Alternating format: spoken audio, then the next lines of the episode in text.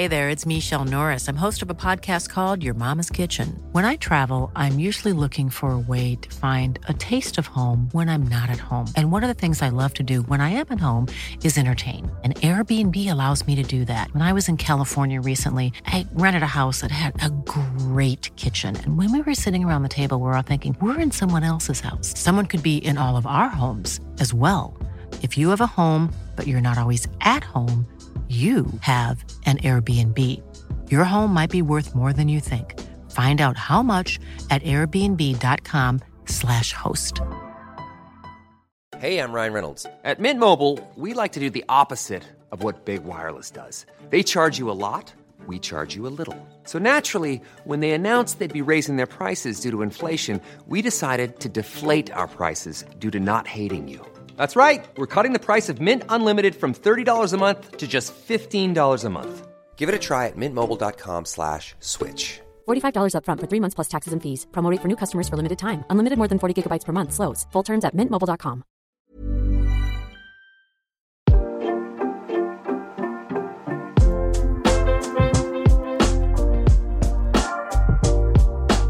Hello and welcome to Alex McCarthy's Wrestling Daily Friday Night Insight. And my word, we have Wrestle Talk royalty. You've seen it. You've seen the gold. You've seen the hardware. Jam that champion. Pete Cornell is in the house. Q-tip, chopper. I don't give a damn what you call him, but the man is a champion. Peter, how are you? I'm all right, mate. Thank you very much for that lovely intro. I am indeed your Jam That Champion. And I'm very excited to be on Wrestling Daily. It's the first time I've been I've made an appearance, apart from an unofficial one, when I just kind of hopped in at the, very end of a stream and cut a promo on SP3 and sat. That was quite fun. Um, but now I've got an official appearance. Somehow you've asked me back. Uh, So yeah, so now I'm on as an actual as an actual official guest, and I'm very excited to impart my boundless wisdom upon everyone.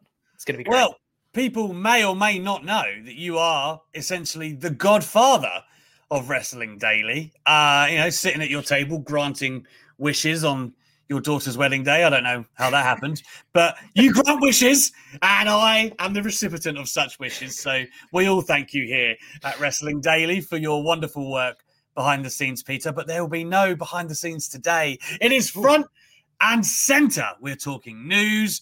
We're talking upcoming stuff. We might even, in fact, we will, because I'm definitely going to make time for it, get into Louis Dangoor's Hall of Fame bad takes. That's right. I've compiled a list. That's how bad his takes are. Um, God. You know what inspired me was to seeing him get lit up by uh, several fan bases yesterday on Twitter. Did you see this, Pete? Of course you I, did. I, I've, I've seen a couple. Yeah, I don't know if there's several. I definitely saw one or two. I saw him getting. There were. Um, he annoyed Sasha Banks fans, and he annoyed Bayley fans, and maybe Charlotte fans. No, he was defending Charlotte. It was anti-Charlotte people that he also annoyed. This, yeah, it was a lot of people. I, I think he defended Charlotte so poorly that he annoyed Charlotte's fans. Oh, nice. Yeah, good. Yeah, I think it was just a slew of hate uh, coming Louis' way. The boy doesn't mean it, but we are going to get into. it's going to be fun dissecting Louis' takes. We will we will revisit. Did he deserve all of the stick at the time? I, I could give you a spoiler, but uh, I shall not. Anyway, uh, as you know, we like to do around here some housekeeping first and foremost, especially because Pete's watching me. I need you guys to give us the thumbs up and subscribe if you're here watching this video. Whether you're joining us live, whether you're coming along for the ride later on, please make your way to that subscribe button. We want to get up to, as you can see, I always do the opposite. It's 12 and a half thousand is the next goal. I'm so bad at You that. were right the first time. Yeah. I know. 12 and a half thousand is what we're leaning towards. We're on 12k right now. And of course, if we hit 15, it is the magical war games. And we all want that. We'll be on different sides of the of the set, Pete, will we not? I know. I know. I, I don't know where I'm going to stand. It'll be like conflicting, it'll be like a conflict of interest. And I don't even know who we're going to have on Wrestling Daily because now we've got Sat and we've got like Louis might come back for Wargame. I don't mm. know. I don't know. It's going to be an interesting one, but we'll find out once we get to 15k subs. And you'll see here, Lizzie Stallion says, Did Louis deserve it? In one word, yes. I bring Yes. up Lizzie because you can see the cool logo next to her name. Yes, that's right. You can Mhm. become a member of the Wrestling Daily family, La Familia, as I never say, but I have tonight. Come and join us. Uh, you can do so. The description's in the video. There is also a little bit next to the video. That means you can come be a part of the team. If you do that, you have a series of emotes that you can use that many do throughout the chat. Um, surprise, surprise, when Goldberg came up the other day, my angry emote made an appearance. Who'd have thunk it? Uh, but, uh, Excuse me. oh, Jesus. You're right there, mate. Who's who's poisoning the jump damn that champion? Who's doing it? Who's coming for the throne, Pete? who's done this? Here's a top tip for everyone. if you're trying to have a drink, don't inhale it. It's just straight out there. Excuse me. as Carol Wansrowcroft says, um, partner of CM Chris, the, the lovely couple of Wrestling Daily. Uh, Green Name Club represent. That's right. You guys get involved. Um, uh, there we go. Look, and there's a lot of different emotes in the live chat. The live chat is a lovely place. Come become a member and get involved and enjoy it to the maximum. We welcome you. Uh, with that, Pete, shall we get off some titular news? Mm, let's. Let's. let's let's digress. Uh, I'm gonna jump right in here, and then I'll let you take the floor, Peter. Mm. Uh, we have obviously done a lot of talking the past few days about CM Punk and Daniel Bryan dominating headlines, rightly so. Looks like they're heading to AEW. What could WWE possibly do to counter such a wave of momentum in AEW? Well, according to Dave Meltzer, the answer would be bringing back Braun Strowman, Pete. I mean, God, I have some thoughts. Um, okay. So, not only have AEW got potentially Daniel Bryan and CM Punk, like we've been talking about for this whole week, they've also recently got Andrade. They also recently got Malachi Black. They're getting a lot of new people in, and just the addition of extra people on like this week's show, you had Chavo Guerrero coming in. You know, they they've got a lot of people joining that brand and making that like a, a much more fleshed out and full brand with a lot of recognizable names that like casual fans will be able to be like, hey, I remember that guy from back in the day. It's that it's these it's these kind of names that will get people in the door, and it's the rest of the content that AEW do that's so good that is going to keep people around. So to, to counter that, WWE want to have Braun Strowman back. Okay, let's break this down because Braun Strowman was released in June um, as part of uh, the, I think it was the second round of releases. Maybe it was the first in June. I've lost track. There's too many of these things now. Um, What was the first? Yeah. it was the first ones, and Mhm. so he was uh, with Black and Murphy as part of that lot, and Ruby Riott was in that one as well, I believe. Correct. Correct. Um, so now WWE have realized that they want to have Braun Strowman back because, specifically because it says in the newsletter as well, according to to Meltzer, because they've realized that AEW is getting in a lot of big signings.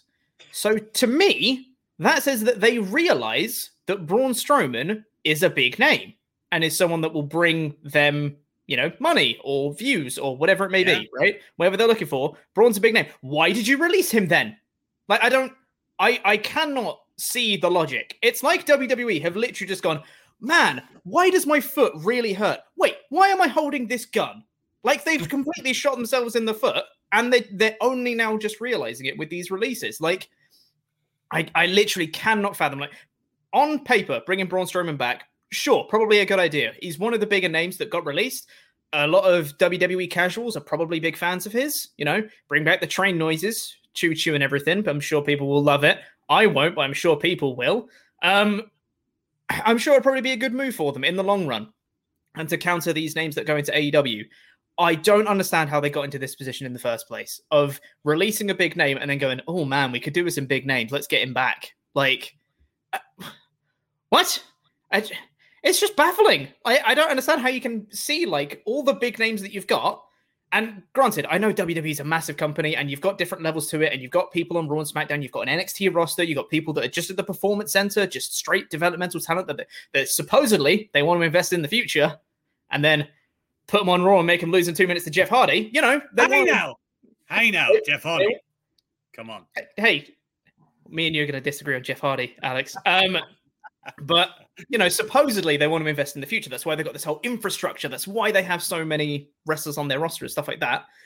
I don't get how you can look at Braun Strowman, who's probably out of that, according to like you know uh, revenue uh, from like merch sales and stuff like that, and probably people who are fans of his and people who tune in to see Braun Strowman, he's maybe in like the top five percent of people that were on the WWE roster before. Top five, ten percent in, in the entirety of WWE, including NXT, developmental, everything. How you can look at a name that big, release him, and then go, "Oh, we've not got enough names, enough big names." To me, it just it just is another indicator that those releases that they've done this year were completely scattergun and last minute, just being like, um, this name, uh, this name, let's just get rid of them. It doesn't make any sense to me. What do I know? Presu- presumably, um, I would say, oh dear, we've had a Shut run up, in, in the, in the chat. Yeah, exactly. Shut up, Louis. Your time will come, Louis. Your See, time will it- come, It's funny you call me a mark, but it's because you've never held the title. or will. Afraid not. Traitor. Traitor. Anyway, uh, I, I have to say with Braun Strowman, uh, it's one of those things where uh, I think when the cuts were coming along, he was obviously on a lot of money versus what he actually is. Now I can understand. I, I still, I, I was still surprised because I'd imagine that Vince and his big gargantuan prized project. You know, I, I didn't see Vince letting go of him. But when do you understand that he was making north of a million if he was just sitting at home, that's a Mm. lot of money. Um, and, and you know, long term deal. I understand now that WWE would be interested in bringing him back, and it's probably going to be less money. And if I look at Braun Strowman, I think realistically, is he a and I hope, I hope everyone takes this the right way. Is he a pro wrestler or is he a WWE wrestler? I don't envisage, you know, I think he was in the business because he was in WWE rather than he got into the business to be a pro wrestler. There's a very big difference. Um, and I, I think he probably would go back to WWE for less money. Um, I understand from that point. I think the another issue here is, of course, the discourse that it's like Braun Strowman versus Daniel Bryan and CM Punk. Now we know there's only one winner there, but to be fair, for Braun Strowman and what he is, people do tend to forget there was a period of Braun Strowman was really hot, right? And WWE could have pulled a trigger. They didn't, but they could have pulled a trigger where he would have been a hot world champion. He had a great feud with Roman Reigns. Was a great feud. The I'm not finished with you yet. Um, and when he finally met Brock Lesnar, everyone was like, "Shit, Braun Strowman could beat Brock Lesnar." Um, he didn't. Again, spoiler.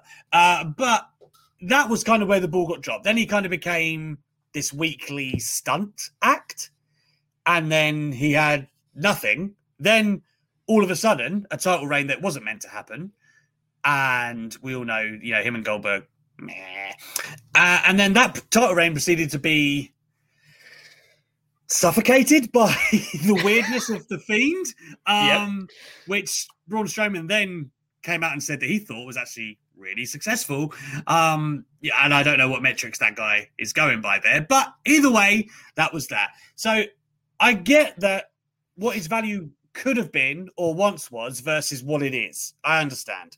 Uh, WWE and their perception, they seem to live in this bubble and always have that it's their world and everything else is just outside of it, right? Slowly but surely, AEW. I, I don't think WWE care that Andrade turns up there. They should, but I don't think that they do. I don't think they care that Malachi Black turns up there or anything like that. Daniel Bryan, they will care very much that he turns up there.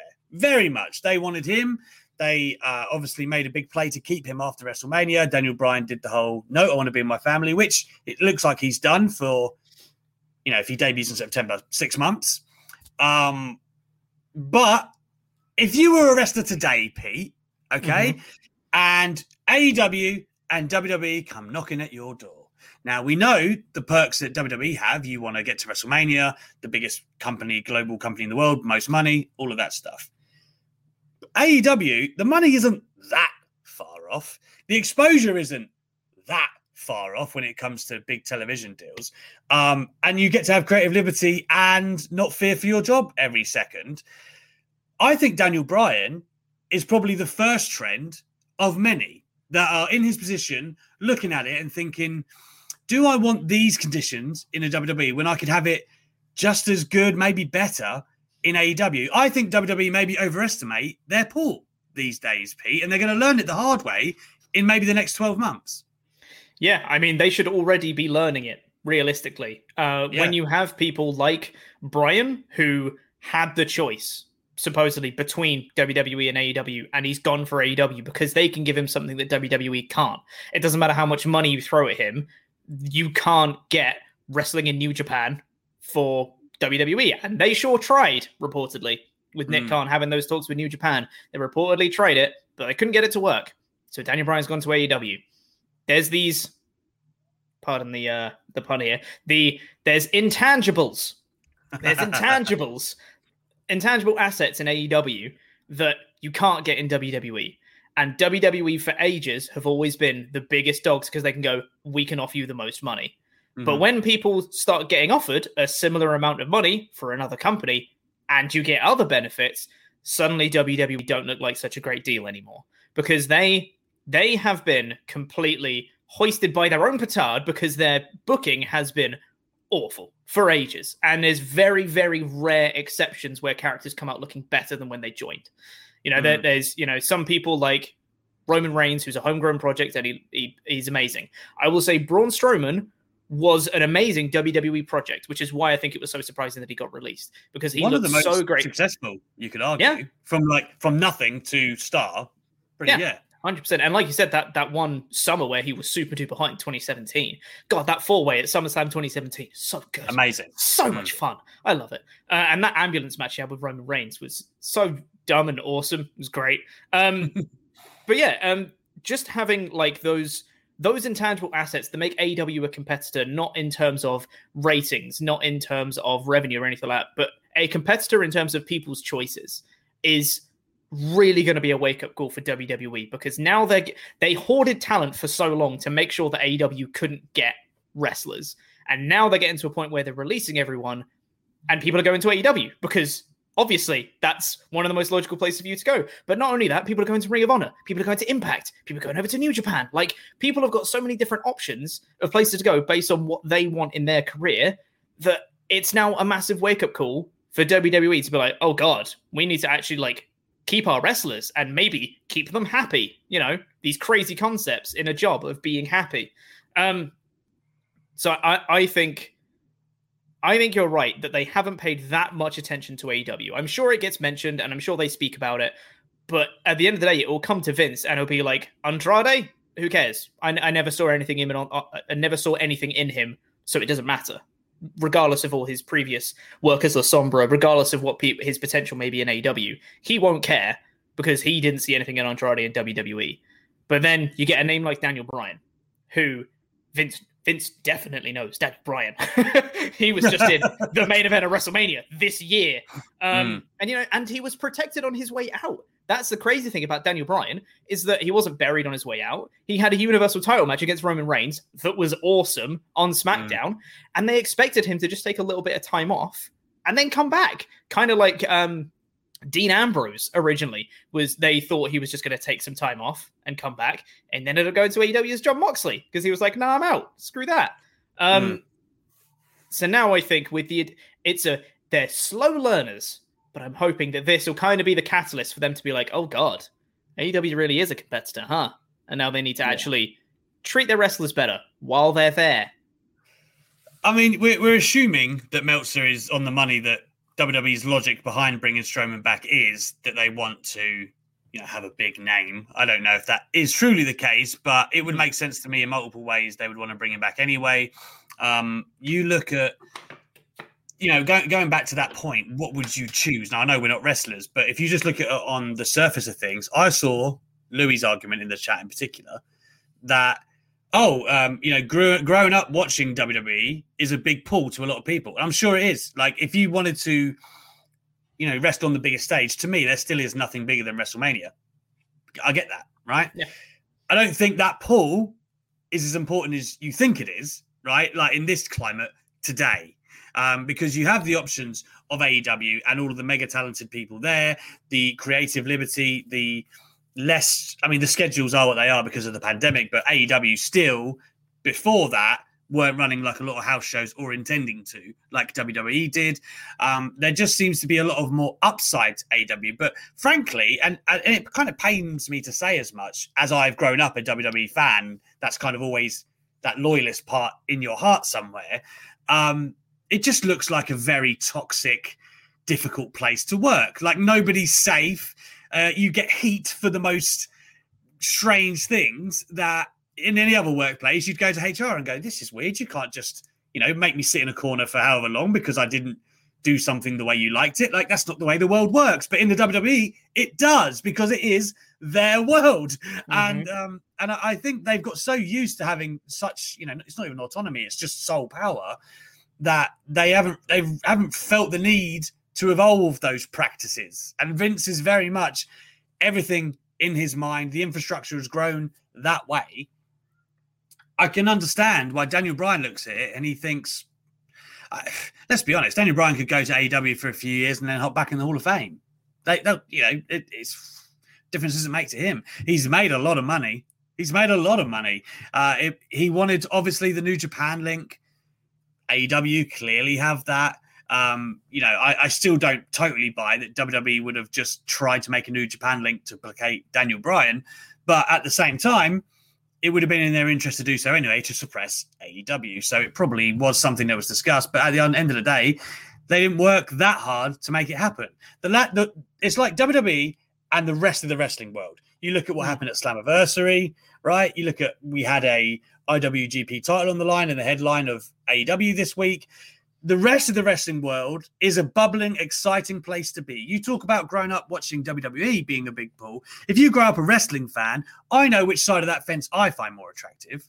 The the bubbling metropolis that is the rest of the wrestling world, where you can make a good living these days. You don't have to go to WWE. And again, I feel like that is something WWE are going to learn fairly quickly. You know, they missed out on Omega and Rhodes and whoever a few years ago, the Bucks, of course because AEW was formed. But that's the last massive free agents they targeted.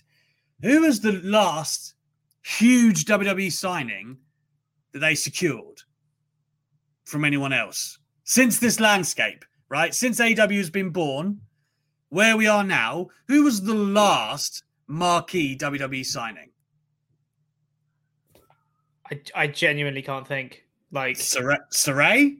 Like yeah and again, how many people knew who Sarray was? With all due respect, mm. unless you watch Stardom or whatever, like it's that that time is kind of passing WWE by because they're stuck in their own little world where they're like, okay, well, we've got NXT. Little do they know they don't know how to use who's coming out of NXT, right? Um, so what we've seen happen with AEW is they've picked up everyone, pretty much everyone they've picked up. I would argue, other than Sean Spears, sorry, Shawn Spears, is somebody that you look at WWE and you go, they should have done more with that person. Like the rest of the world could see it, but WWE, right? Mm-hmm. Somebody very good point in the chat here. If that if that was today, yep, that, that happened. I know AJ re-signed not long ago. If that was today, do we think both Nakamura and AJ would be heading for WWE over AEW? I know it's easy to kind of go, oh, AJ still would, but it's not an easy question, for sure.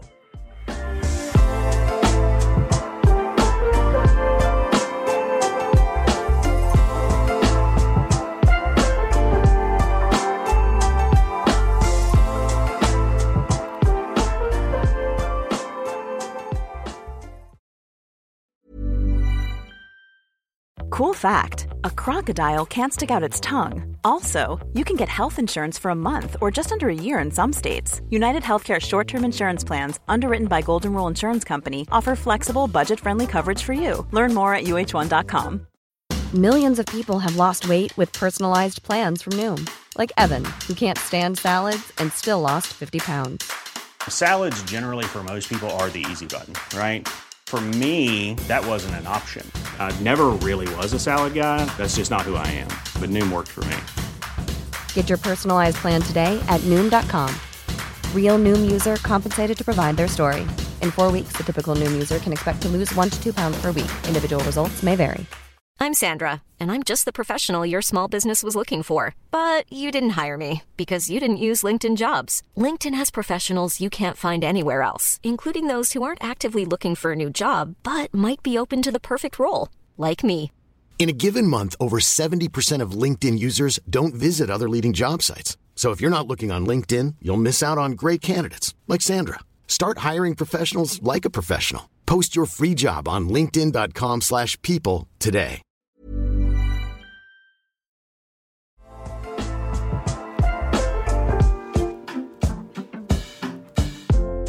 It's not because the, the wrestling landscape is so different.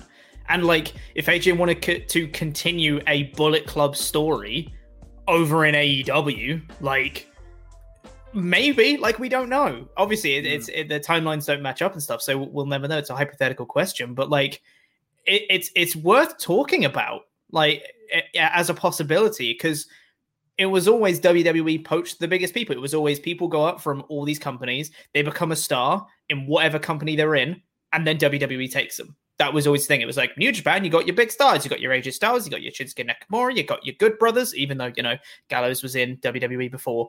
Make a name for themselves elsewhere, and then WWE will take you. You know, we'll, we'll, we'll make a star over in Impact. Oh, WWE will take them. Make a star over in Ring of Honor. Oh, WWE take them. Like you look, look at all the guys at WWE now, like Rollins and and like Samoa Joe and Ring of Honor. Bryan and Impact. CM Punk and all these guys that were from Ring of Honor before that they just kind of they just cherry pick who they want to. And now they can't do that because people want to wrestle in one other promotions that aren't WWE because over time more and more and more of these stories have come out of WWE just being a bad place to work of people just being like I'm just so stressed out working there and I don't want to anymore. So I think one people are more willing to not work there because I think the illusion is kind of broken a little bit like you mentioned mm-hmm. before it was like I grew up watching WWE so I want to wrestle in WWE. I think that illusion is starting to break now for a lot of people because they realize the the not great work environment that's over there. And you've got viable other options, whether that be Ring of Honor, Impact, New Japan, AEW, NWA, MLW, AAA, wherever, it doesn't matter. Like you've got loads of other options in the wrestling industry right now. And it's genuinely quite exciting, I assume, for a lot of wrestlers to to have different places that they they could wrestle. Um, and I've seen, by the way, uh, a couple people in the chat saying that you know that I think that the biggest signing that WWE have done is Bea Priestley, and I would agree. However, Bea Priestley's gone to NXT UK, which, with all due respect, is watched by maybe five people. Um, Also, so- she, she would still be in AEW were it not for the pandemic. Don't get it twisted. She said as much in, in the interview I spoke with her. Circumstantially, AEW suited her. She chose, please remember this, she chose to sign for AEW over NXT when she signed for AEW. She passed on NXT UK twice. Twice because it didn't suit her. She wanted to do more in stardom. She wanted the best of both worlds. AEW offered her that. There's a lot of people that will make those same decisions. Uh, I'm looking at some here. Ronda Rousey, before AEW was even a thing, she debuted at WrestleMania 34, 2018, I think. Um, AEW didn't exist till what New Year's the second of or the first of January 2019. That's right. Um, Walter, he was signed before AEW. That was uh, he debuted, I think, on the 12th of 2019, but the deal had been done before. And Dragunov. in Dragunov, yeah. Um, you know, I know he wasn't Dragunov wasn't there at the inception of NXT UK, but again, um, uh, there's a lot here that you're saying. Like there hasn't been a class like an AJ.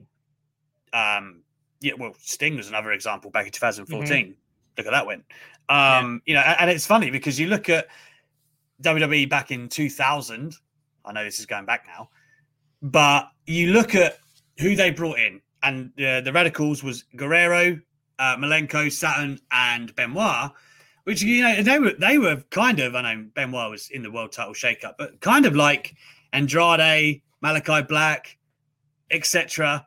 Guys who just underutilized in the other company, they suddenly go to WWE and look at what becomes of them. Same as Miro is now doing in AEW.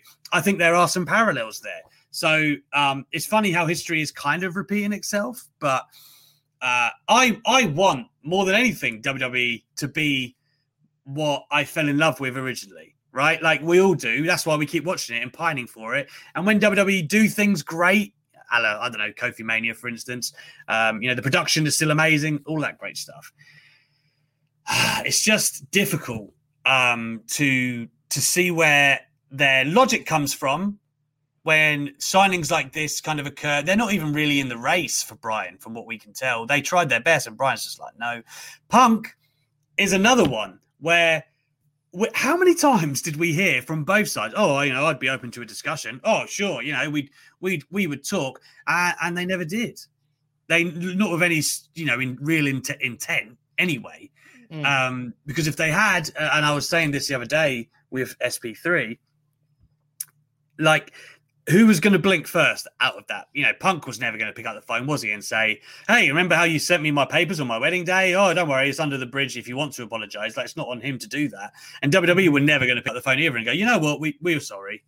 Like that wasn't going to happen either. So uh, I I just feel like that that stalemate prevented that ever really happening, and it, and it's given AEW the window. I, that's the main thing here. Okay, AEW doing over a million at the moment, which is great. You know they're they're growing undeniably, but more than anything, it's the alternative to what you were forced to work in to what you can and want to. Um, and again, I hope WWE. Uh, I hate to say when Vince goes, but like things will probably only really change in a different era.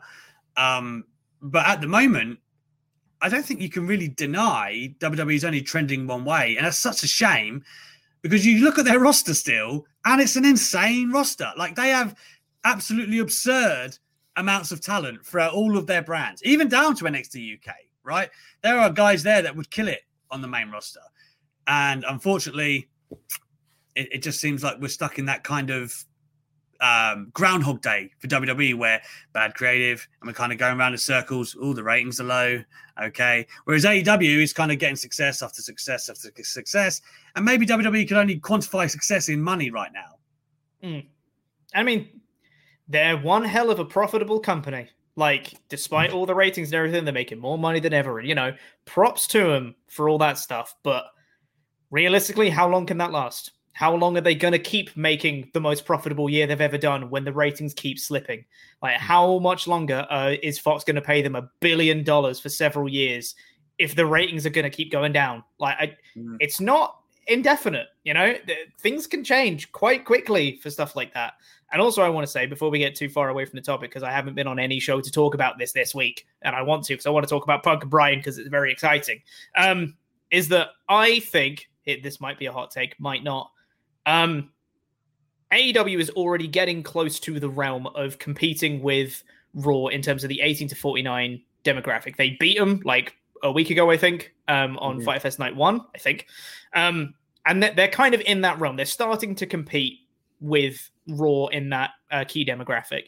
If Punk and Bryan go to AEW, I think that will be the turning point when AEW start competing in terms of overall viewership uh, Raw keep going down, and AEW is going to keep going up. I think, and in maybe a few months, maybe by the end of the year, maybe by you know early next year, AEW will be competing with the main roster, and that is wild. Just throwing yeah. that out there, that's insane. Um, yeah. If if WWE let it get to that point, oh boy, that's they need to learn quicker. Basically, is what I'm saying. Yeah. They've got a quick turnaround it's the most exciting show easily in wrestling, I think. Dynamite, mm. um, you know, it's it's fresh, nothing's routine. Whereas WWE comes off all so formulaic, and I, I I do enjoy watching SmackDown. But even recently, I've been like, man, another rematch. Like they're getting into that Raw trope. Um, so it's a it's a wild time to think of. But what I will say on that, Pete, which leads us into a little bit more news. Apparently, The Rock is set to make a comeback at Survivor Series. He's going to be used across Raw and SmackDown, according to Andrew Zarian, uh, with the belief that it will be built to Roman Reigns at WrestleMania. Now, we all believed that to be the case for the longest time, but say what we like about WWE and, and all of that good stuff. The Roman Reigns storyline is, or character is the best thing they've managed to produce in a hell of a long time. And I say they, I believe it's more Reigns and Heyman. But anyway, uh, that seems to be heading on the collision course, always was for Rock. Head of the table, The Rock, really, I mean, he is the head of the table. Look at the, the money that man's grossing. Um, and that still is, by most metrics, the biggest possible match in wrestling. which WWE have in their back pocket. You could make the argument for that. I'm not gonna. I'm not gonna say it's the. Um, you know, I'm not trying to say it's a mega Okada as in biggest. I just mean in terms of eyeballs, the money it could make. You could make the argument that's the biggest WWE have, and I mean Dwayne Johnson's draw in wrestling and out is well documented. Do you think Vince McMahon looks at stuff like that and he thinks it's fine? It's fine. Almost certainly, yeah. He's Vincent. He? He's got no clue. Um, Rock coming back, I think, is quite exciting because I think we, we always thought it was going to be Rock versus Reigns at some point, and it does look like that's the way we're going to go, which is quite good. That's all that's left for him, really. Rock. Yeah, realistically, I just hope that Rock doesn't beat Reigns because I think that would be really sad. I need Reigns to beat him because that Yeah. would be great. Um, and then after that, he can lose the title. Doesn't matter after that. Have whoever beat him. Have Santino Marella come back and beat him. I don't care after that. He's already done his storyline. It's already reached the conclusion. Yeah. um, that's a lie. I'd be very upset if Santino Marella beat him. Uh, but, but, like, I'm. Hmm Hmm. while I'm excited for Rock versus Reigns, I think that is a good idea for them to do. And I'm glad that they're going to bring him back at Survivor Series. It's 25 years of The Rock to build like a slow build up to WrestleMania. That makes a lot of sense. I think that's a good idea. I'm worried that, you know, a a couple months ago, we were getting reports of WWE, we've got some really cool plans for the rest of the year. And I'm really excited to see WWE turn things around when fans come back. And so far, we've seen um, Finn Balor go to the main roster. All right. Seen John Cena come back for SummerSlam. That's cool. We've seen Mm. Goldberg come back. Okay, I'm starting to notice a trend here. And we're getting The Rock coming back. It's like, this is what they always do whenever they're in a panic. And they just bring a load of old guys back. So I'm really hoping that this isn't the master plan that they've got to fix WWE because it won't work because they've done it loads of times before. It's just a band aid over a massive gaping wound. It's not going to fix by just bringing back all these old people. Like, with all due respect, I know they're legends. And yes, they will pop the casual viewer, and the casual viewer will tune in to go, oh my God, it's The Rock. I used to watch him. Ba, ba, ba, ba, ba. But they won't stick around because the rest of the product isn't fixed. It's still the same. So, on the surface, very superficially, I am super excited for The Rock to come in. I think that's going to be really exciting and fun. I just really hope that this isn't the big master plan they've got because it won't work. No, it'll be one good angle at the top of, uh, you know, a bad meandering show. Uh, and it's on is- Survivor Series. When's the last time Survivor Series mattered? It, it, it doesn't matter. It's red shirts versus blue shirts, and sometimes versus yellow shirts. Like it, Mm. it, it has no substance. There's nothing to it. There's no consequences for Survivor Series. Nothing matters, so people just don't care anymore. And that's not a rhetorical question. I'm stealing this joke from Adam Blumpier. It- it's not a rhetorical question when Survivor Series got bad. It's 2016. It's when the brand split happened. That's when it became bad. and they do the draft like a month before Survivor Series. I bleed Raw. I, you were just on SmackDown. Raw till I die. Oh, oh, Jesus! Like, hang on a Under siege. Like, oh, piss off. God. You're all paid by the same bloke. All of you. All of you. Uh, never mind. Um, this is a good opportunity to once again say, hey, there are plenty of you watching at the moment in the hundreds. That's a plural. Please thumbs up, subscribe, join the good eggs that are the Wrestling Daily community. Make sure you do. Thanks for stopping by. You can also get involved in the chat. Pete and I have been riffing without a care in the world, but you can join us. WrestleTalk.com forward slash wrestling daily. Have your say. Give us your hot take, your injection into the conversation. Pontificate. I don't care. Get involved. Uh, and also, as I say, yeah, pontif, good word, right? Uh, Maddie, who is asking where his um, Ultra Chat came in, but the point I bring him up is that he has a call symbol, and you'll see that in the live chat. Join the Wrestling Daily family. Make sure you get involved. Uh, the the chat is where it is at. Didn't even mean to make that rhyme. And you know what? I don't do often enough Mm. and it's not play it's not play the Big E video where he praises me. It is the uh, the merch, Peter. Hell yes. Where Look can they that get our merch. Where can they It's get it? sexy. Pete? They can get it at WrestleShop.com where you can get loads of other merch as well. But look at this sexy stuff. Go buy some Wrestling Daily merch. It's great. And if you're not going to buy Wrestling Daily merch, you might as well buy the Intangibles t-shirt while you're there. But mainly go for the Wrestling Daily merch. That's the Mm. that's the main thing. Look at it. Look at that design. We got that designed. Doesn't it look nice? It's got some eggs on it. Anybody wearing it is fit. That's a dis- it's a disclaimer. Exactly. They are automatically. Uh, Yeah. Now I just need to to find, Find a leg. Yeah. I wanted to do it smoothly. It didn't happen. Uh, Ultra chat time. What have we Let's do got it. in the chamber today? Let's go to CM Punk and Daniel Bryan. Brian Danielson. I guess I'll have to get used to that. Adam Blumplate, as a die-hard WWE guy, brackets mainly NXT. These signings have definitely made me want to watch AEW and give them another shot, and that is part of it. Um, I, you know what's great about that is what Pete was saying earlier in terms of WWE's logic of going, if we do another Legends night, I'm sure the people are going to pop on by for it. I don't think Tony Khan makes signings based on the premise that, oh, this might attract more viewers, or we might, you know, like when WWE were fascinated with making the next Latino star, we need the next Rey Mysterio. Uh, they don't do that. They just go, this will be good for the show. This will be good Mm. for the product. They they build it organically. They go, what is good? They don't just go, oh, we need some name value somewhere or anything like that. And I don't think you can make an argument against CM Punk and Daniel Bryan in any shape or form. They're going to be good entertainment, be it microphone, in ring work. There's fresh matchups there. If you're a wrestling fan, great. If you're a casual, you're intrigued. Uh, I, I think the motives behind Tony Khan's signings, Pete, are almost their main strength.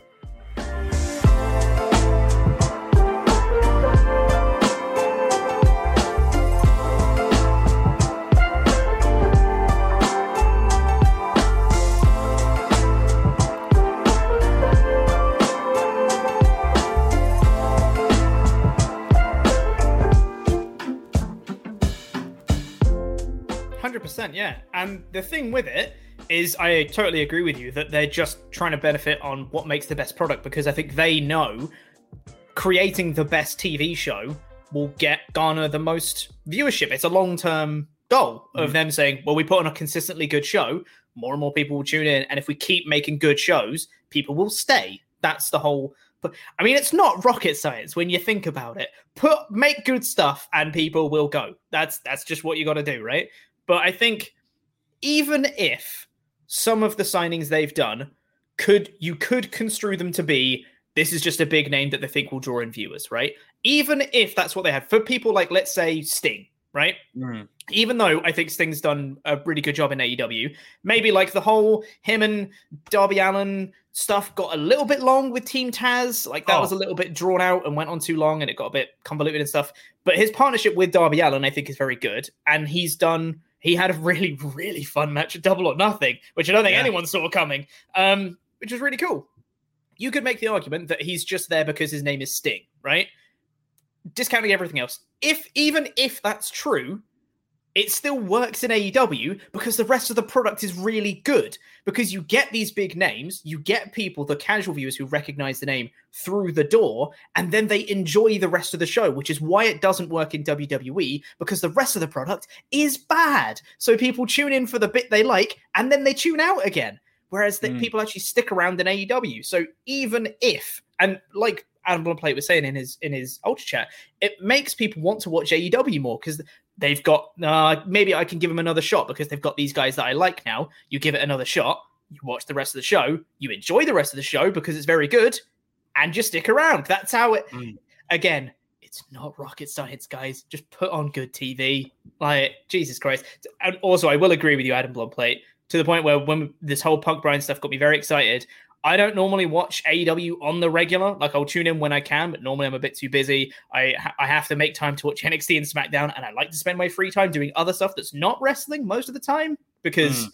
my job is wrestling, so it can get a bit much sometimes. But I got so into the whole Punk Bryan stuff that I was like, man, I gotta watch AEW. So I did. I, I just put on AEW and I watched it this week, and it was a great show. I really enjoyed it. So it's it's that excitement that people have got about the show that are gonna make people tune in and watch it more.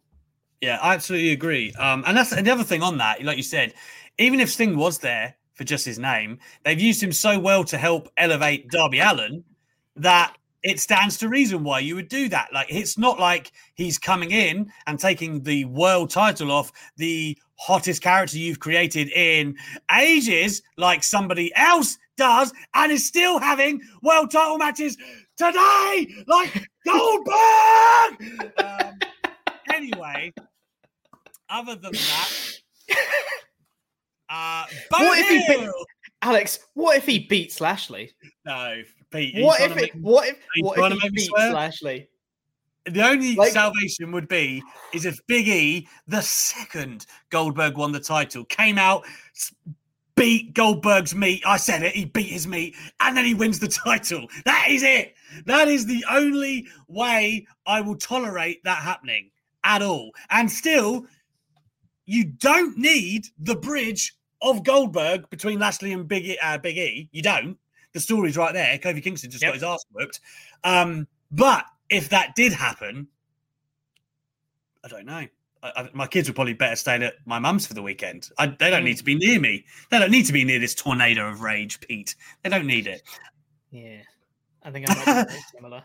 Yeah. Uh, Yeah. Bo Hill is up next, and he says Punk and Bryan are amazing additions in the present. But can you imagine having those two as head of creative in five to 10 years? That would be amazing. And that's another thing that AW have done very well. I know this feels like the AW put over show, um, but they've put good people in good. You've got the executives, right? But at the same time, you've got Dean Malenko, who is very well, you know, one of the best at putting matches together, agent wise. Um, Jerry Lynn, like a lot of people are talking about how great he's been to helping people with their in ring work and stuff of that nature. So they they've quietly put stuff together behind the scenes that makes you think.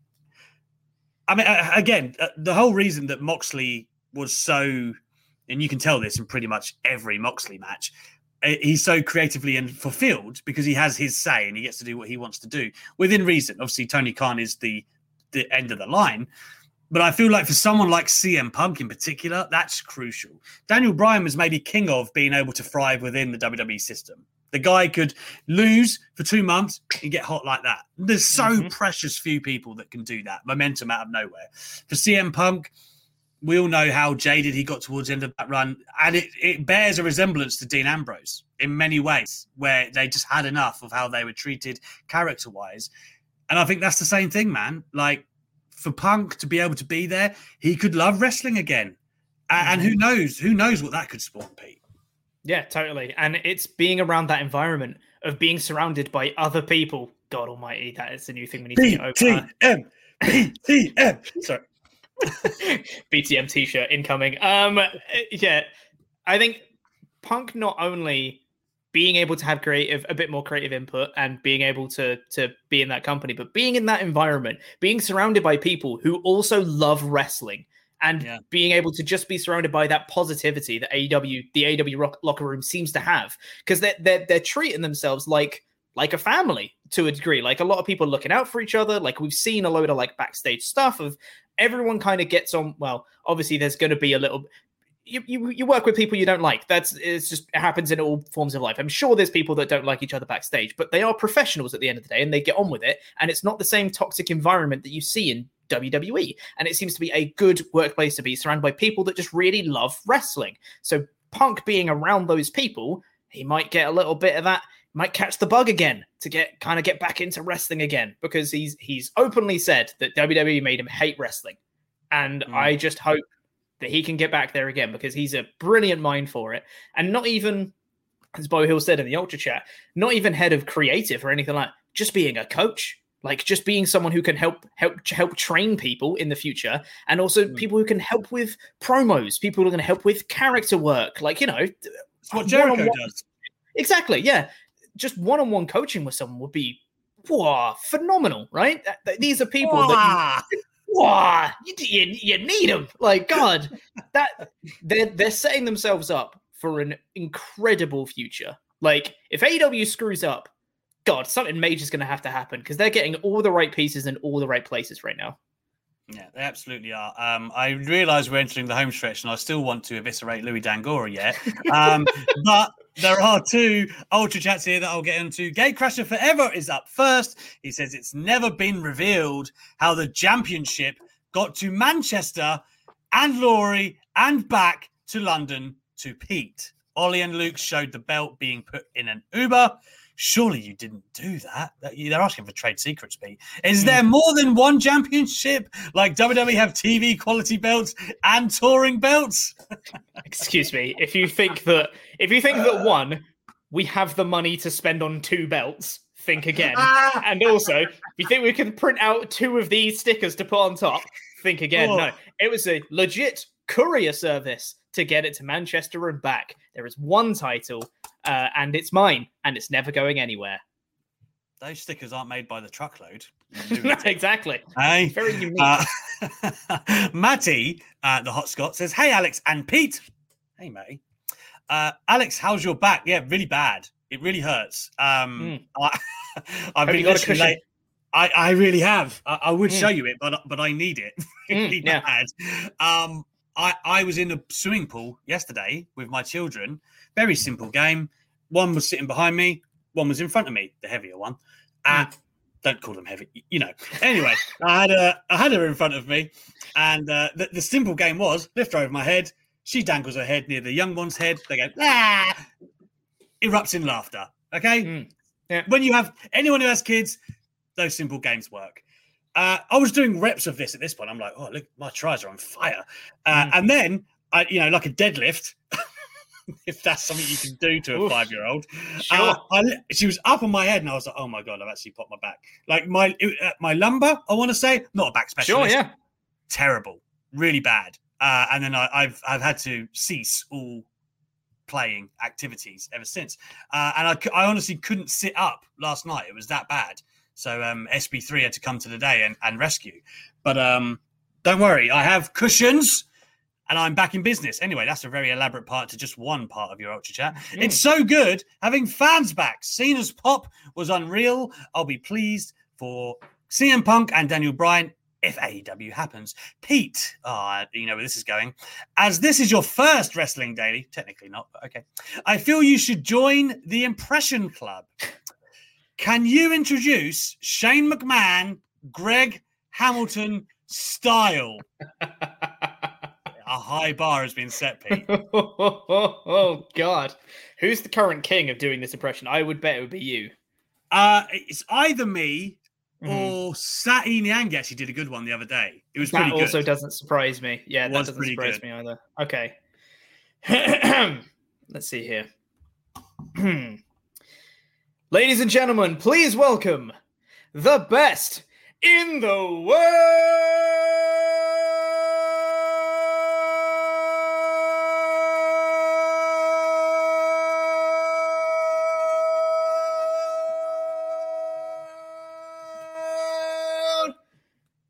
Shane McMahon. very good, Peter. Very, very good. Very I'll take good. it. I'll take yeah. it. I'm very yeah, that's that's up there. I'm not gonna lie. Um oh also uh s- somebody just said Alex McCarthy, the guy that boasts about deadlifting a five year old, then has a day off work to recover. I did not have a day off work. I missed a stream. I very much have a job at Talksport. I love it. I very much had to do my other job. Um, please don't get it twisted. Uh right. That was excellent, Peter. I have Can no we- qualms with that. Can we get a T-shirt with deadlifting a five-year-old on it? Can that be Yes! the next one? we need more, we need more. Yeah. Yeah. With my face, like, you know, on Scott Steiner or something. Let's do that. yeah, yeah, exactly. Yeah. Um there you go, Pete. Everyone is loving the impression. so I can see everyone is respecting the champion. Acknowledge me as you should. Thank you very much, everyone. Speaking of acknowledging, are Hmm. you ready, Pete? Oh, let's are do this. Are you ready to give you the Hall of Fame? Louis Dangoor's horrendous take Hall of Fame. Now, Good money, Dangle. Let's do it. of course, it's it's something for me to say that, but I've brought Pete Quinnell to this show to be the impartial adjudicator of bad takes. We are Okay. going to look at the merits of the takes and we will see what Pete thinks of them. Now, first up in the Louis in the, the trial of Louis Tangle. the roast right. of Louis. Let's do it. Yeah. So uh, I, I want to do chronologically, but I feel like this is more timely as okay. well. He's he said mm-hmm. 2011 CM Punk, widely mm-hmm. considered the prime CM. Punk, would not be in the top 10 wrestlers today in WWE. Would not. Now, Louis, as he often does, tried to move the goalposts mid uh, point where he started going, "No, no, I didn't mean the promo." He said in ring. Now, let's let's not forget, CM Punk was having bangers back in 2011 mm. onwards to when he left. Um, Pete, is that absurd? Is it fair? Or is it outright good? I think, okay, so purely in ring we're talking, and we're talking 2011 Punk. Yeah, it's it's very difficult, I know, to kind of because 10 years is a long time in the business for mm. what wrestling looks like. But let's just say the work CM Punk was doing, would he be the top 10 people on your card? This is the question today. In WWE, right now, yes, he would Me be. Too. Me um, too. I, I don't think he's the best. He's not, I don't think he'd be top five, but he is in the top 10 for me. Uh, I don't think it's you know I don't think it's Louis' worst take he's ever had because I could I could see the argument that in ten years wrestling has changed so much. Like a a top caliber amazing WWE wrestling match in 2011 looks very different to the same kind of match in 2021. Wrestling, mm-hmm. I think, has has progressed drastically in those 10 years, and we don't really know if Punk can do that style. We haven't seen him wrestle since 2014 or whatever whatever it was the year when he stopped. So yeah. we don't know if he can keep up. I would say, realistically, if you if, if if you're looking at the body of Punk's work, you think that he probably could. Um, mm.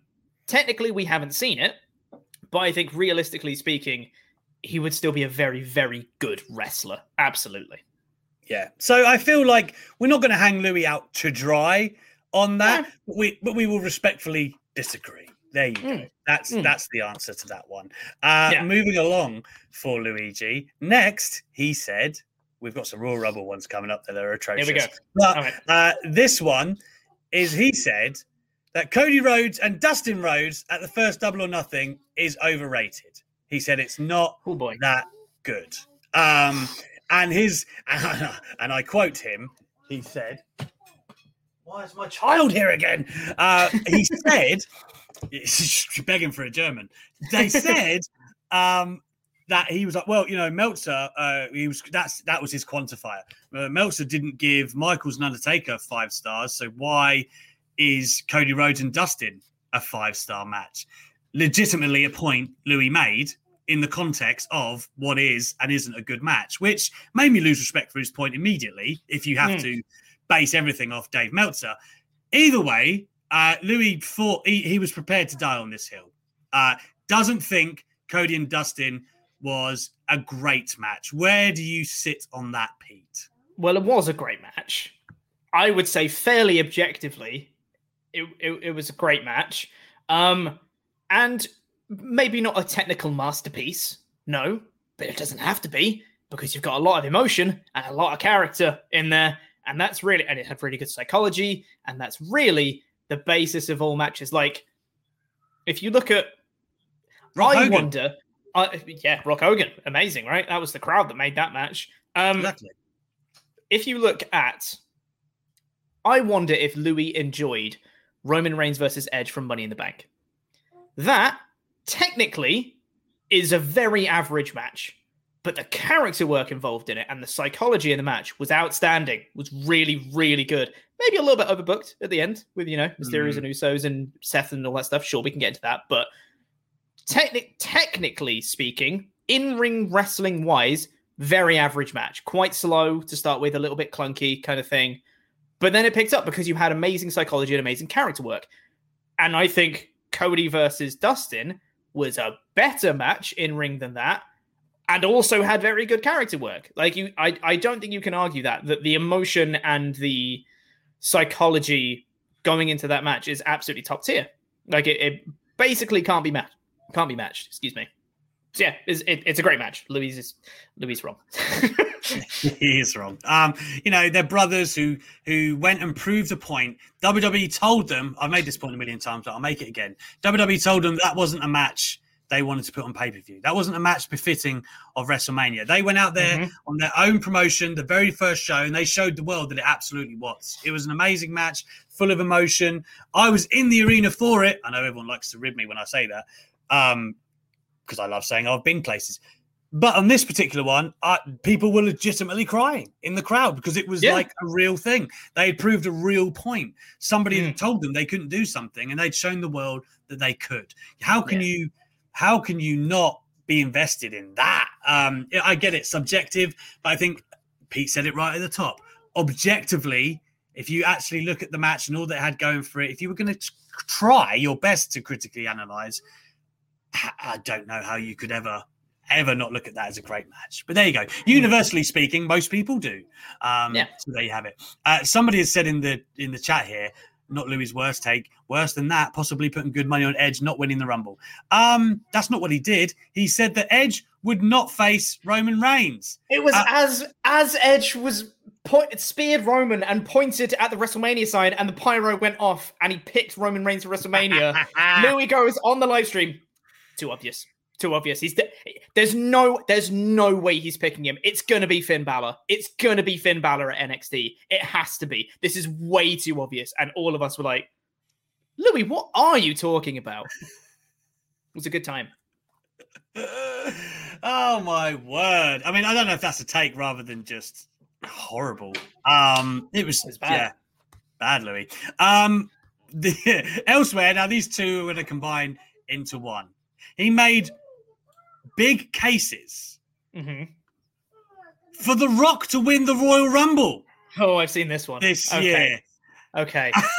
he went to great lengths to explain there would not be a bigger pop than The Rock winning the Royal Rumble, and it needs to happen so that Reigns and Rock can be as big as it can possibly be.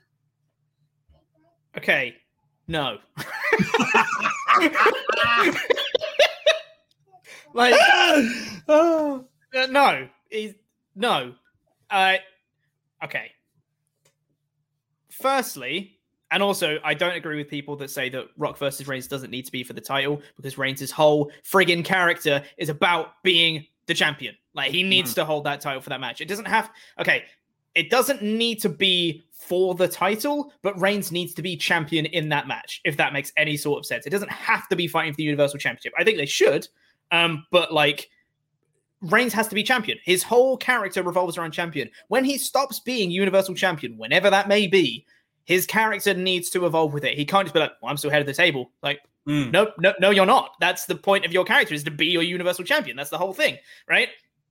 So, Rock winning the Rumble does not need to happen because you already have so much story. Like the whole history of their Samoan dynasty and The Rock and Roman Reigns being cousins and The Rock endorsing Reigns after the Rumble. And you, you do not need a Rumble win to make that match exciting. And I'm sorry, that doesn't add anything. You're getting to the same point because The Rock winning the Rumble, I think, would genuinely take away from the story they're trying to tell because now it makes it seem like it's about the title. And it shouldn't mm. be. It should be about being the head of the table. It should be about their family, their whole family dynamic. You do not need the Rumble win to add to that story because the story is already there. And you can give that Rumble win to somebody else that will make the WWE Championship match actually means something. That would be something that we'd give it a story, or you know, a, a, the kickstart that it needs to get into a very good story after that. Yeah, Rock shouldn't win the Rumble. Also, why does The Rock need to win the Rumble to get to Roman? like, he doesn't. He doesn't. Goldberg turns up and says, "I'll have a title match." What makes you yeah. think that Rock turning up saying, I want to face you, Roman, because I'm the real head of the table. What yeah. makes you think that it's that simple? It's yeah. really that simple. Um, and, and, and, the thing is, is I, I don't think people would object to that because normally, you know, big people come in, they challenge for a world title. People are like, like with Goldberg, and they go, "Why are you challenging for a world title? That doesn't make any sense." If he comes in to say, "I want to challenge your position as head of the table," that is completely different than coming in and saying, "I want your Universal Championship." That is a story that people can get behind. That is a story that only The Rock could challenge Roman Reigns for that position as I want your spot as head of the table. I want to prove to you that I'm the head of the table, you're not. That you do, you shouldn't have the rumble in that because the rumble makes things too messy. Mm. Oh man. Now I'm getting annoyed. but this is the point, right? Like, if you're going to have this marquee match where The Rock takes one of those spots, it almost makes you know it's counterintuitive to not have somebody else win the Rumble who you could Yeah. make and could be the next challenger. You know, like I, I feel like when Louis was saying this, and I actually, in a perverse way, understand what he was trying to say. Oh, it'd be a massive moment, but again, these are the short-term thinkings that has plagued WWE for so long. I feel like Louis has been trained to think that way by WWE. Um, Mhm. So I'm not mad at him. I'm he, he just needs to learn. Uh, he also, and on the on the uh, on the Rumble shout, made Uh-oh. the sa- he made the same case for Mhm. John Cena to Oh, win the God. Rumble as well. Also to get to Roman Reigns. Um, I again. I'm not going to go over it. It's pretty much the same point he made about The Rock. Just going, Yep. be great, get Cena back in there. Again, we've already seen you got the amazing pot for Cena without having to have him win the Rumble. Also, uh, I, I feel like telegraphed Rumble wins are one of the worst things about wrestling in many Mhm. ways because it kind of ruins a whole quarter of the year where everyone looks Yep. forward to, oh my God, who's going to win the Rumble this year? Or who's going to be? And I'll never forget some of the years where it became so obvious and it was just painful. And I'll give you one that involves both The Rock and Cena. Shall I? Because once The Rock defeated CM Punk at the Royal Rumble, Mhm. gee whiz, gee whiz, I wonder who's going to win the Rumble. Well, of course, it's going to be Cena for twice in a lifetime. We all knew it. We're all sitting there watching the Rumble, knowing that's going to happen, hoping that WWE are going to throw us a swerve that they ultimately would never do. Uh, or even the other way around. I don't know which match came first, but as soon as Cena won the Rumble or Rock won the title, you knew exactly what was going to happen. Um, and again, that detracts from the end goal because I don't. I think all of us were like, yeah, the first Rock and Cena was kind of cool. Second one was just a finisher fest, and the Rock was injured. I, you know, I understand there are reasons it was what it was, but it wasn't what it should have been. Mm. I know the box office would probably say I'm wrong, but I don't know Not- what Not I don't know. No, and I don't know what help, I don't know what help that did in the long term. Um, I think that those short term thinkings and the shock value are habits that our dear friend Louis needs to adjust. Yes, and also I I want to throw that out there that yeah I agree with you that Cena doesn't need the the Rumble win and everything, and also some of the best Rumbles is when you get a surprise winner, when you get Mm. something like you know Shinsuke Nakamura, when you get Drew McIntyre. Those are two of the best Rumbles in recent memory, and God, it was so fun when you're just like that person won. That's amazing. I mean, obviously, from top to bottom, those rumbles were amazing anyway. From from like start, you had amazing moments throughout. But just having the shock finish of being like, it's not the person that I thought it was going to be. That's amazing. They did a thing. You know, that's that's great. Sure, have the Rock be in the Rumble if you really want. If you really want him in there, sure, put him in. I don't think he should go in, but sure, if you really want him for that pop, put him in. Do not have him win. Because if he goes in, everyone's going to go, well, Rock's winning, isn't he? And then if he doesn't, that's cool. That's a good little swerve, that. But also don't have him in the Rumble in the first place. but also avoid that choice and just Yeah. don't have him. Uh, Yeah. Guess what? You, you mentioned Drew McIntyre's win, Pete. Yeah. I was at go. that match. I was at that match. Good, Lizzie. Good. God, yes, amazing. We have one ultra chat before we're going to close things up tonight, guys, and it is from Johnny T, who says, "Do you believe Tony Khan's five-year go goal is to supersede, yeah, supersede WWE wrestling market share? I think he does. What about you guys? Thanks, JT, mighty Igor fan. LOL. Um, I don't. I think it will take longer than five years to supersede WWE's global presence. Um, it would have to come down. Like all of their TV deals have got like what three or four years to go. I think it would take a lot for them to come crashing down quick. Um, I don't think it's absurd to think in five years they might be mm, how strongly do I want to go here, Pete? I don't, want to, I don't want to say comfortably ahead, but beating Raw and SmackDown in viewership, like in five years, if if let's, I mean, I I can't predict the future, but let's just say this current trend continues. That Mhm. wouldn't be an out, outlandish thing to say. Market wise, there's a lot of things that have to happen. AEW has to get into a lot of different markets, touring and TV programming and uh, all kinds. You know, you, you can't actually imagine. My daughter's throwing stuff. You can't actually imagine how vast and diverse WWE's like portfolio is. So there's a lot of work on that front. But the base of it, that everything stems from or should, is indeed the product, and I think that's where they're excelling. Pete. Yeah, totally. Um, to answer the the original question of do I think Tony Khan's got uh, Tony Khan's goal is that no, I genuinely think that AEW are just trying to put on the best product they can. Do they want to beat WWE? Sure, I'm sure that's part of it, but they're not. Their primary reason for existing is not to beat WWE. They exist to put on a good wrestling show, and that's what they want to probably keep doing. Is just keep making really good wrestling shows. And I'm sure over time, obviously, they want more viewers. Who doesn't want more? It's a business. Of course, they want more viewers. They want more money, more revenue. And yeah, they're getting into other markets. They're getting into, you know, the video games and stuff like that. And they obviously have a huge merch presence already because obviously they're just a t-shirt company, right? Um, but like, uh, I, I, I think their goal is just to be the best they can be. I genuinely believe that. Uh, that they just want to be the best company that they can be. And yeah, they want to make the most money. Sure, beating WWE is probably part of that, but I don't think they're going to complain if they grow and also WWE grows because then wrestling grows. I genuinely think that if both of them grow, they'll be like, cool. Mm. Like, yeah, I, I don't think it, it's not in their goal to run WWE out of business or anything like that. Like, not not a chance. What I think is fun about that whole, you know, dynamic or thought process is when I did interview Omega, and I, I was so surprised about how complimentary he was of Triple H. You know, he really actually thought Triple H is on the same wavelength as them. Like if there wasn't an AEW, I'm convinced they would have said yes to Triple H, to be honest. Um, but again, as we've seen a lot in WWE lately, Triple H is not the guy that gets to make many decisions. Yeah, he brought back Samoa Joe. That's a great stroke of business that he did. Um, but ultimately, Vince McMahon makes all those decisions.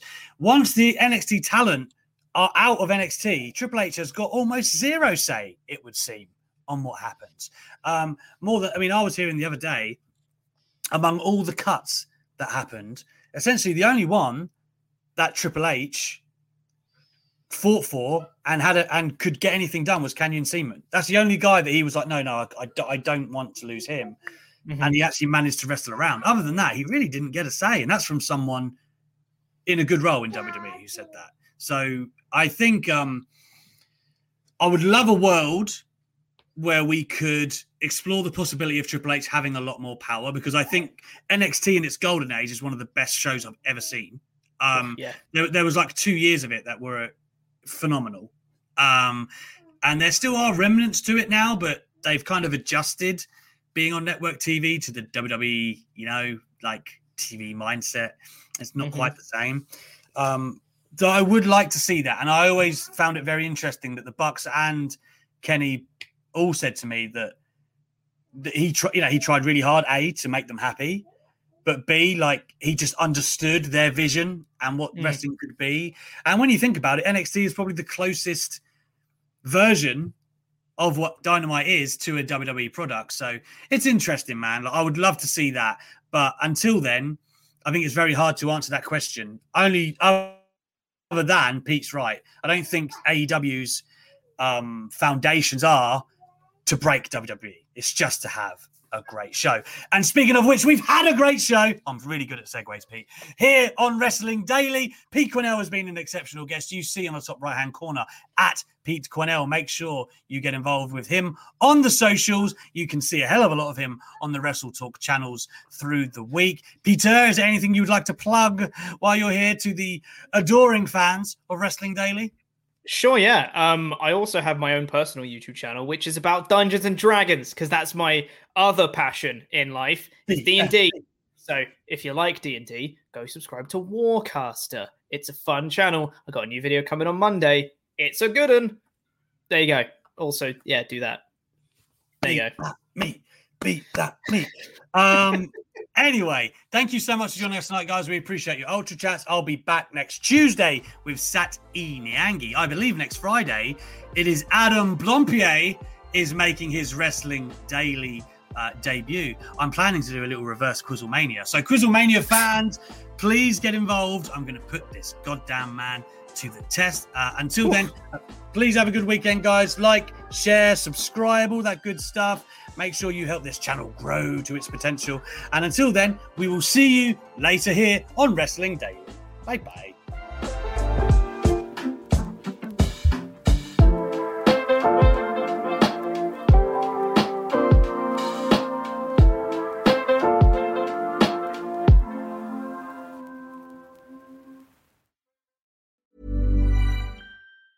Even when we're on a budget, we still deserve nice things.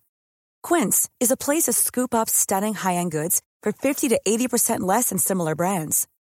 They have buttery soft cashmere sweaters starting at $50, luxurious Italian leather bags, and so much more. Plus, Quince only works with factories that use safe, ethical, and responsible manufacturing. Get the high-end goods you'll love without the high price tag with Quince.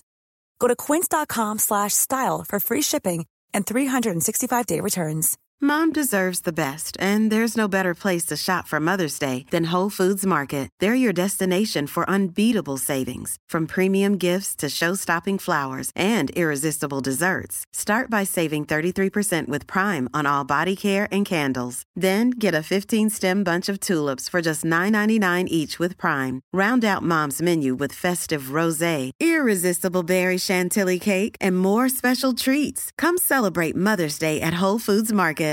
Even when we're on a budget, we still deserve nice things. Quince is a place to scoop up stunning high-end goods for 50 to 80% less than similar brands. They have buttery soft cashmere sweaters starting at $50, luxurious Italian leather bags, and so much more. Plus, Quince only works with factories that use safe, ethical, and responsible manufacturing. Get the high-end goods you'll love without the high price tag with Quince. Go to quince.com/style for free shipping and 365-day returns.